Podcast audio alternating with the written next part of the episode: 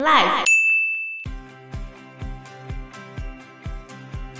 眼看着他们的队伍就要被截断了，被截成两半的话，首尾就不能相顾了嘛。就在这危机的关头，熟良和站了出来，他双手一用力，硬是把迅速下坠的石门给拖了起来。哦，这时候已经进城了，联军才可以全身而退。Hello，大家好，我是 Joe，我是 Anna。这一集节目由于 Fana 有事不在，所以由我跟 Anna 两个人来为各位服务。你知不知道奥运会落幕之后，其实还有另外一个重要的国际比赛呢？帕运是吗？你知道什么是帕运吗？我知道，就是身障人士的奥运会。原先我们台湾把它叫做残障奥运，这样听起来好像不太好。对啊，所以后来我们都把它叫做帕运。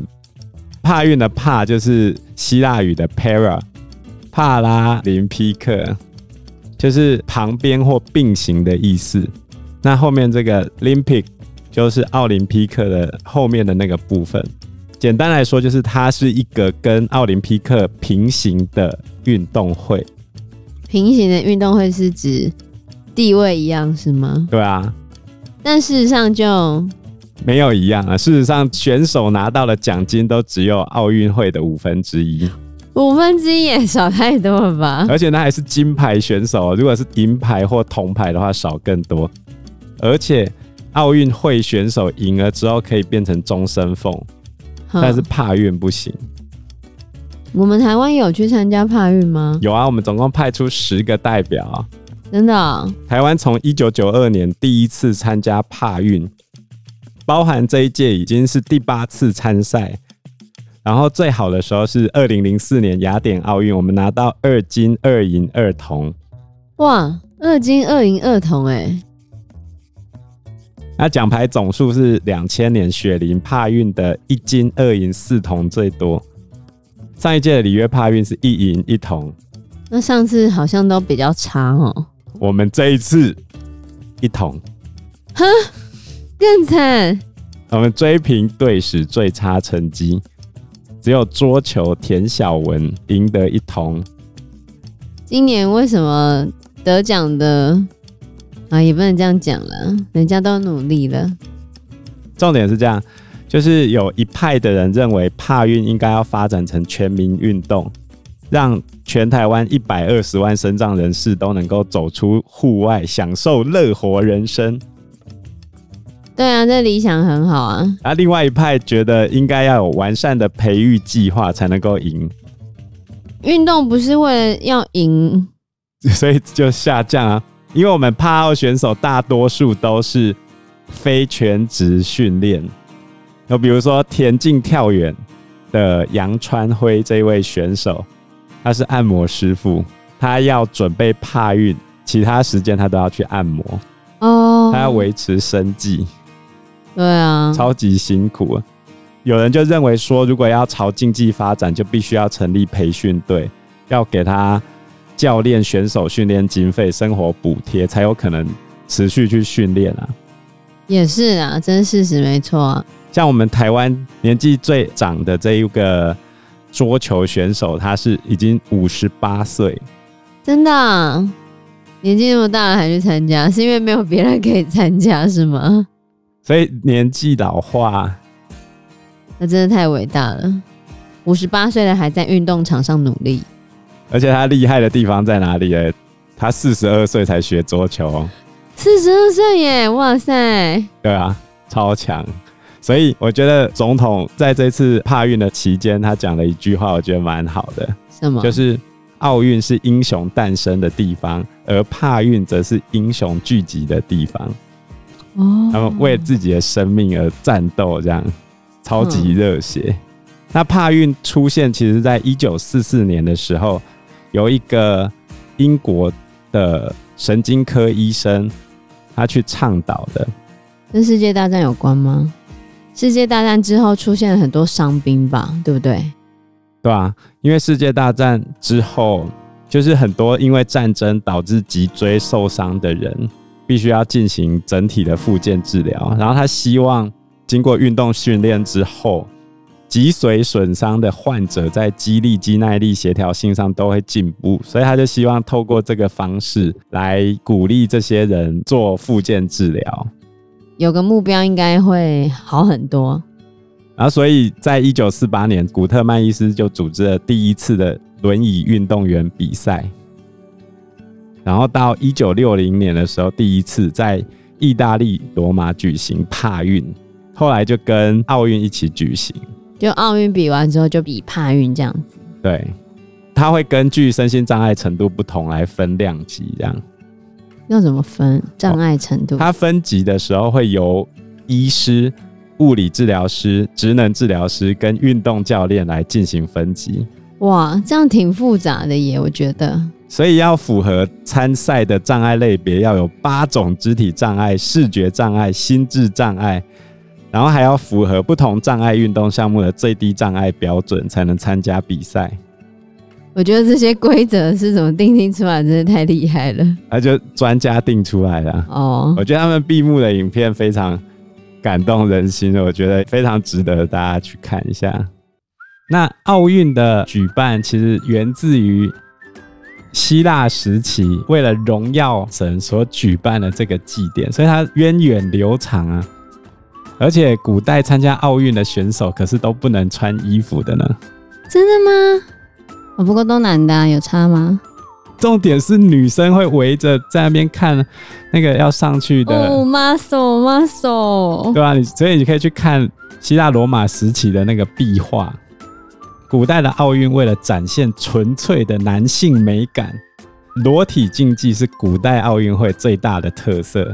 裸全身吗？原本希腊人不是裸体比赛，他们会在腰上绑一种类似兜裆布的服装来挡住重要部位。你说类似我们丁字裤那样吗？兜裆布就是一片布这样围住而已。一片布，那你脚举高就看到啦。然后嘞，结果在你为什么不解释啊？他就稍微遮羞一下，这样最好是有遮到了片。嗯，结果嘞，在某一届的奥运会上面，有一个叫做奥尔西波斯的运动员。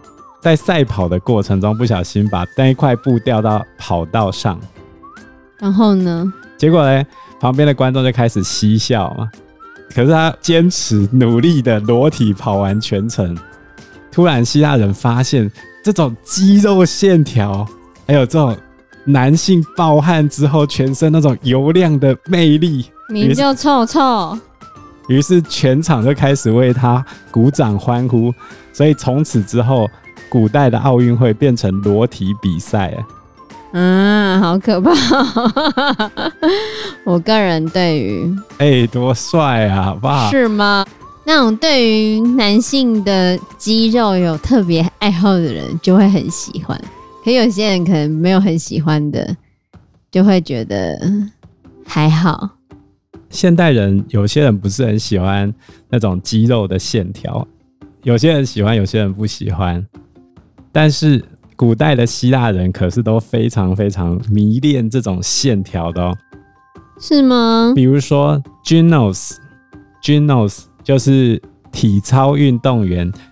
体操这个项目就是我们这一次翻滚吧男人的李智凯、蔡奇阿凯得银牌的这个项目就是体操嘛。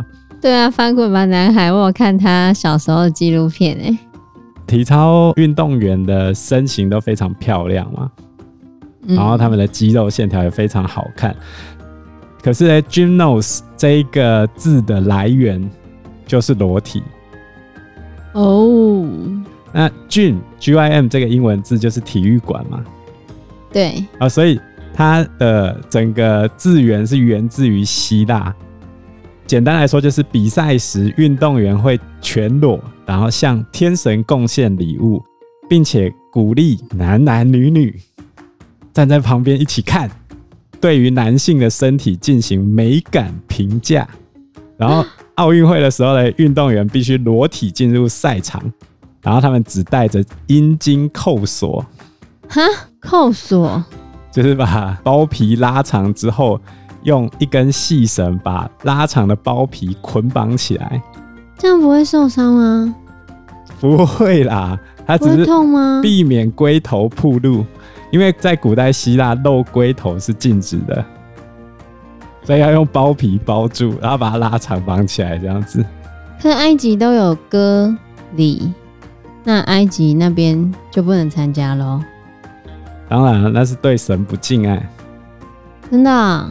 但是不是所有运动员都要佩戴这种阴茎扣锁？因为要看比赛的项目。然后这个古代的奥运会是四年举办一次，然后比赛的项目一开始只有跑步，最早的时候的项目只有大约一百九十米的赛跑，只比一种。刚开始只比这个，然后这个赛程是用 Hercules 的脚长当做度量，据说啦，据说用 Hercules 的。那个脚 Hercules 知道吗？宙斯的儿子嘛，他是个大力士啊。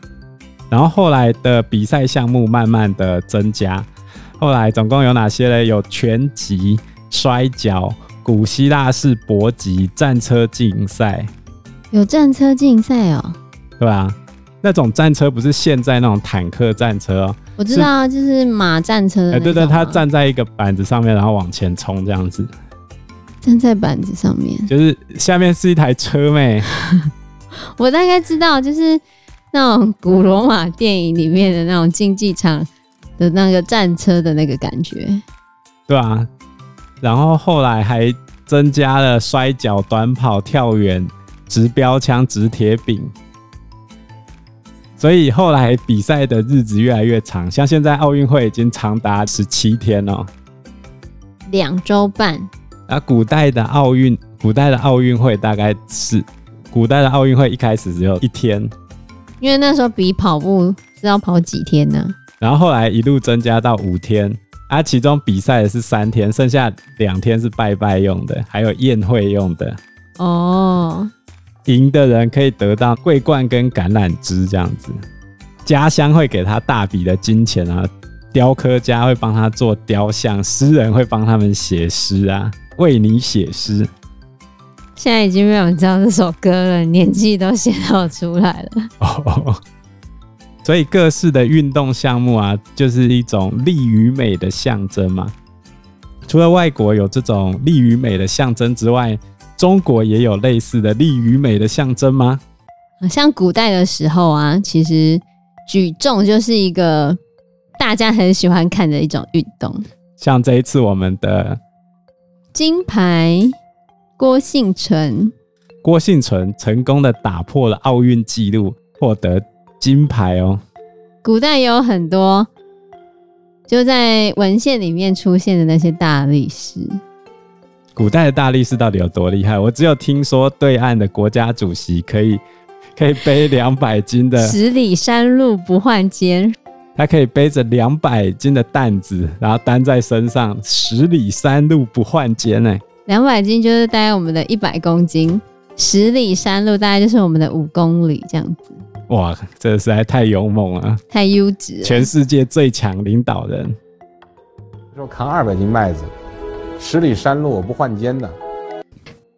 所以中国古代有一些古时候的领导人也是这么厉害。像比较早期有记载的大力士，就是商纣王帝辛。商纣王哎、欸，对啊，《史记》里面记载着帝辛能倒挹九牛，辅良挹柱。这个故事是这样子：就有一天呢，帝辛的帝辛哦，我先解释一下为什么他叫做辛，甲乙丙丁戊己庚辛嘛。可他爸爸是帝乙哎，他不是按照顺序来的哦。哦。商朝的帝王在取名字的时候，都会放入天干地支这些，比如说它里面有主甲、足乙，你不能从甲乙丙丁去排顺序啊，没有这个顺序啊。哦、包含十二生肖，它对应的生肖也是很后期明清之后才决定的啊。哦，因为商朝人非常迷信，他们使用的甲骨文主要就是用来占卜用的。他们在计算立法啊，这些都非常在行，所以他们取名字也都是用这种。那道义九牛就是可以拉倒九只牛，哦，可以拉倒九只牛，就像我们唐老大在对抗十几个特务的时候，用力一拉就把水泥墙整个拉爆。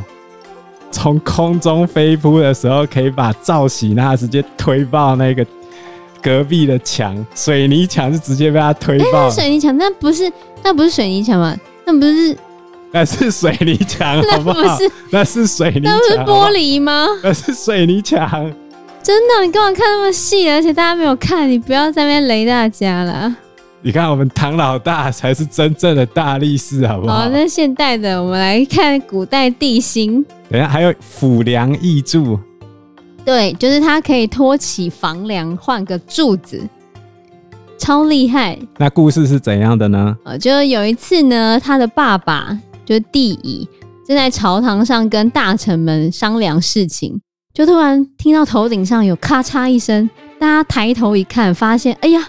大殿上面竟然有一根柱子拦腰折断了，工程偷工减料。哎呀，古代的时候你能要求什么？而且那又不是水泥，是木头的好吗？眼看着大殿就要倒塌了，大家惊慌失措，一时之间不知道该怎么办。这时候地心站出来，冲上前抱住就要倒塌的柱子，然后呢，他用力竟然又把房梁给托了起来。这时候，其他人赶快换上一根新的柱子，然后大家就避免了一场灭顶之灾。有没有很厉害？很强吧？不过商纣王，商纣王因为被周朝给灭了嘛。根据一九八四讲的一句话。谁掌握了现在，谁就掌握了过去；谁掌握了过去，谁就掌握了未来。所以，当时候掌握了现在的，变成周朝。周朝一掌握现在之后，立刻去修改了过去。没错，所以商纣王被写的超难听的耶。他被跟夏桀一样当成暴君的典范。对啊，就史书里面对于他的暴虐事迹的记载，真的非常之多。可实际上呢，一开始在周武王时期，他列举了帝辛的四条罪状，只是听妇人言，不认真祭祀，不重用亲戚，任用逃犯做官。这还好吧？听起来普通啊。而且是周武王在《尚书墓室》里面写出来的。所以史学家顾颉刚他曾经考证纣王的。七十几条罪状都是后面慢慢增加的。战国时期加了二十几条，西汉又加了二十几条，东晋的时候又加了十几条，然后所有故事都胡编乱造，全部乱凑一通，包含很有名的比干的故事，就是明代著名作家的代表作《封神演义》里面的一个人物啊，啊，他其实实际上是商纣王的叔父。在《封神演义》里面，他是一个很好的人，然后有一颗七窍玲珑心，就是天生有七个洞的珍奇心脏。古代又没有 X 光，也没有那个什么超音波。他就故事这样写没？我就说，哦、反正简单来说，就是他想要让纣王改过自新，然后不要再去相信那只狐狸精妲己的话，因为他曾经火烧狐狸洞，所以被妲己。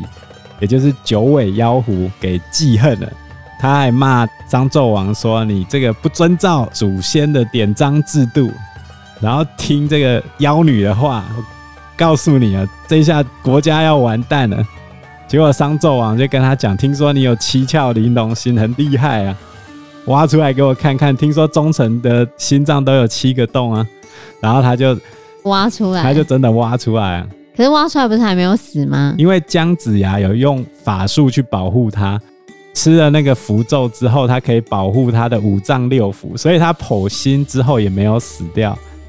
但是呢，姜子牙跟他讲：“你剖心之后，在路上遇到人家卖空心菜，你要马上去问他，如果人没有心会怎样？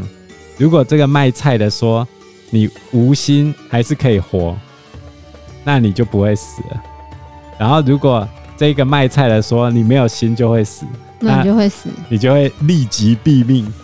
这也太扯了吧！结果呢，就在他绕跑的路上，听到一个女菜贩说：“人没有心脏就会死。”哦，那个女菜贩就是打几遍的，对不对？对，然后他就死了，被秒杀。哦，但是现存比干的墓里面呢，他的碑文中有写到，其实他比纣王晚死十多年呢、所以很多都是丑化。那总而言之呢，纣王其实是一个很有本事、能文能武的人。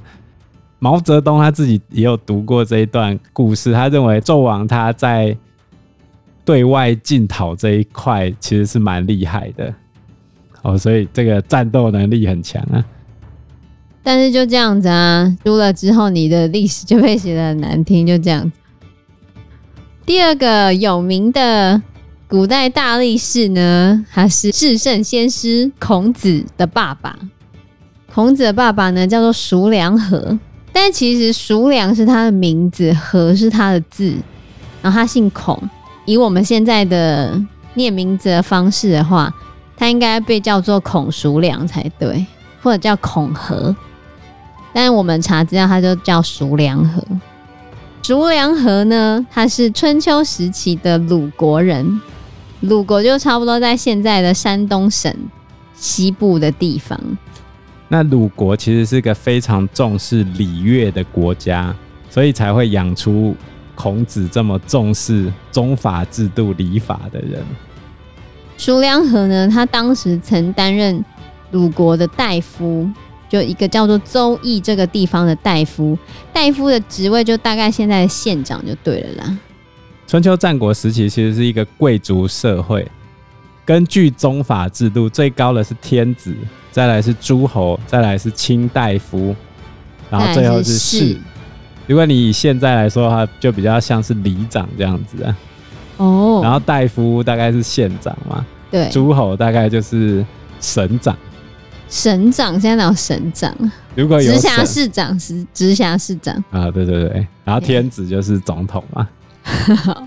就是在西元前五六三年的时候，晋国就联络鲁国，也就是叔梁和他们鲁国等几个国家，他们要去讨伐一个小国，那个小国叫做扶阳国。所以叔梁和呢，他身为鲁国的一份子，他就也随军出征了。就在刚好他们包围扶阳国的时候，扶阳国的人就使了一个计策，他们就打开城门，想要诱骗这些人进城。然后他们这些联合的联军呢，就闹哄哄的冲进去的时候呢，扶阳人呢却突然把城门放了下来，眼看着他们的队伍就要被截断了，被截成两半的话，首尾就不能相顾了嘛。就在这危机的关头，叔梁紇站了出来，他双手一用力，硬是把迅速下坠的石门给托了起来。哦，这时候已经进城的联军才可以全身而退。他这样子的举动，让扶阳人在城上也看得目瞪口呆，然后连要追击他们都忘记了，超夸张的。如果他没有撑住那个城门的话，大概就输了。对啊，而且其实春秋战国时代的人，他们对运动非常的在乎，就好像孔子他有讲过，他们要学礼乐射御书数六艺啊，礼法、音乐、射射箭，然后驾马车御。马术，然后书就是要写字嘛，书写识字作文这样，然后数就是算术，所以他们。很多人其实都是一些运动高手，光驾马车的技术就很厉害。那他们还有很多讲究，比如说要随着岸边奔驰而不能掉到水里面。驾马车的时候要跟马的动作、声音互相契合，然后经过天子的时候要表现出礼仪，然后再来经过通道的时候要能够驱驰自如。就是该刹车的时候刹车，该转弯的时候转弯哦，然后再来打猎的时候追逐野兽的时候要能够从左边去射它。